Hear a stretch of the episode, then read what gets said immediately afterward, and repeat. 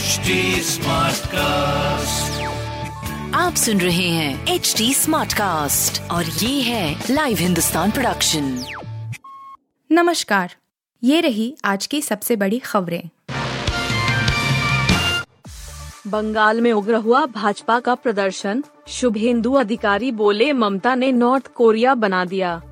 पश्चिम बंगाल में ममता बनर्जी सरकार के खिलाफ भाजपा का प्रदर्शन अब उग्र रूप ले रहा है। मीडिया रिपोर्टर्स के मुताबिक हावड़ा में प्रदर्शनकारियों ने बैरिकेटिंग तोड़ दी और आगे बढ़ गए। वहीं पुलिस ने प्रदर्शनकारियों पर पानी की बौछार की। यह प्रदर्शन शांति मार्च से शुरू हुआ था, लेकिन अब यह उग्र रूप ले रहा है। बता दें कि पुलिस ने शुभेंदु अधिकारी, सांसद लॉकेट चटर्जी समेत कई बड़े नेताओं और कार्यकर्ताओं को हिरासत में लिया है। हिरासत में लिए जाने से पहले शुभेंदु अधिकारी ने ममता बनर्जी पर हमला बोला और कहा कि वह अब लोगों का समर्थन खो चुकी हैं और उन्होंने बंगाल को नॉर्थ कोरिया बना दिया है। ज्ञानवापी पर फैसले से खुश हुए हिंदू संगठन वीएचपी बोली मंदिर की पहली बाधा पार कर ली। ज्ञानवापी मस्जिद परिसर में श्रृंगार गौरी की पूजा की मांग वाली अर्जी को सुनवाई योग्य माने जाने के वाराणसी कोर्ट के फैसले से हिंदू संगठनों में खुशी का माहौल है। विश्व हिंदू परिषद ने अदालत के फैसले को पहली बाधा पार होने वाला बताया है। वीएचपी ने कहा कि इस फैसले से ज्ञानवापी परिसर पर हिंदू श्रद्धालुओं के दावे की पहली बाधा खत्म हो गई है।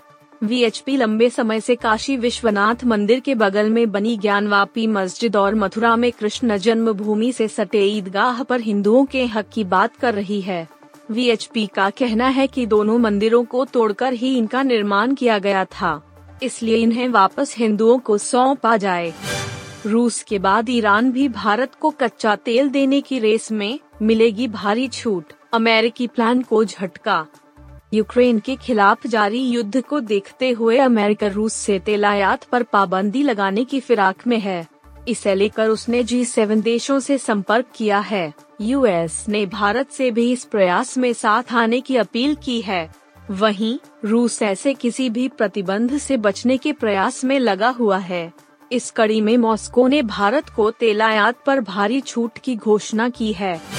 टी ट्वेंटी वर्ल्ड कप 2022 से पहले पाकिस्तान टीम के लिए खुशखबरी, ये धाकड़ खिलाड़ी हुआ फिट ऑस्ट्रेलिया में अगले महीने से शुरू हो रहे ICC men's T twenty World Cup 2022 से पहले पाकिस्तान क्रिकेट टीम के लिए बड़ी खुशखबरी निकलकर सामने आई है. एशिया कप 2022 में पाकिस्तान को जिस खिलाड़ी की कमी खली थी, वो खिलाड़ी जल्द टीम में लौटने वाला है. जी हाँ पाकिस्तान टीम के धाकड़ गेंदबाज शाहीन अफरीदी फिट हो गए हैं। हालाँकि, अभी भी उनको पूरी तरह से फिट होने में समय लगेगा।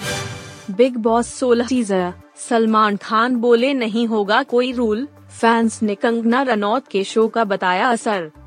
बिग बॉस 16 अपोस्ट्रफी का टीजर रिलीज़ किया गया है।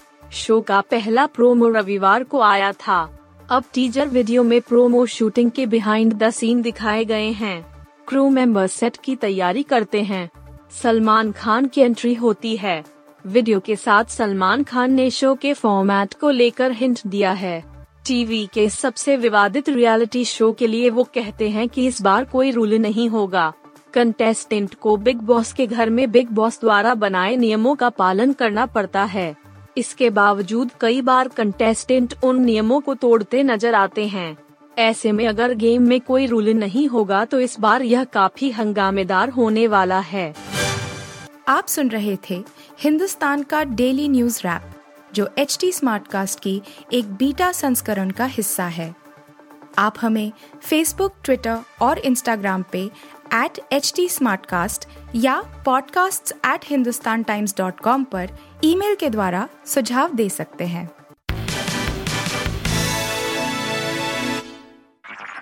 आप सुन रहे हैं एच डी स्मार्ट कास्ट और ये था live Hindustan production H smart Smartcast.